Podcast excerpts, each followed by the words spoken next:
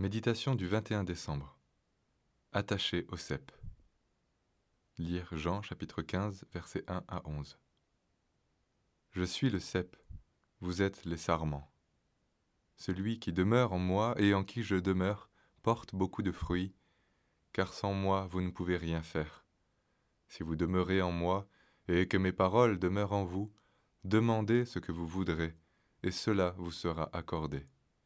Comme le Père qui m'a aimé, je vous ai aussi aimé, demeurez dans mon amour.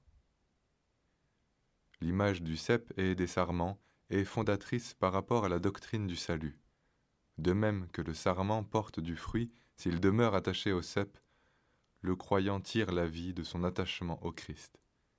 Et demeurer en lui consiste à garder sa parole et son commandement, qui les résume tous. Aimez-vous les uns les autres, comme je vous ai aimés. Jean 15, verset 32. Nous pouvons avoir tendance à nous préoccuper davantage de porter du fruit que de demeurer en Christ, et cela nous fait tomber dans le piège de la pratique religieuse et de l'indépendance. Voilà ce qui anime ceux qui cherchent à faire des choses, à avoir une place, à se sentir utiles. Ils sont méchants, dominent, blessent et accusent. Ils préfèrent leurs œuvres à leurs prochains, et la vie ne se manifeste plus malgré un zèle parfois incroyable. Si quelqu'un ne demeure pas en moi, il est jeté dehors, comme le sarment, et il sèche. Puis on le ramasse, on le jette au feu et il brûle.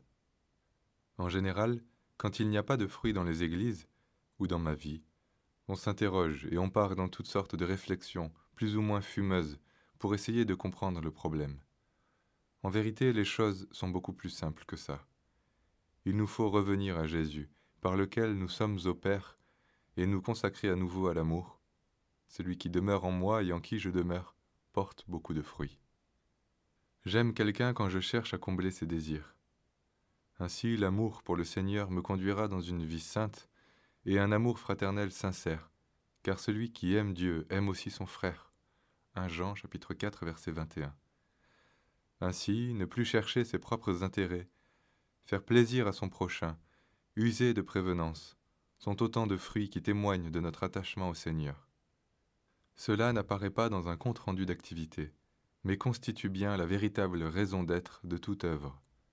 Dans les moments de doute et d'humiliation, revenons à lui avec douceur, c'est de lui que viendra notre fruit. Je l'exaucerai, je le regarderai, je serai pour lui comme un cyprès verdoyant, c'est de moi que tu recevras ton fruit. Osée chapitre 14 verset 8.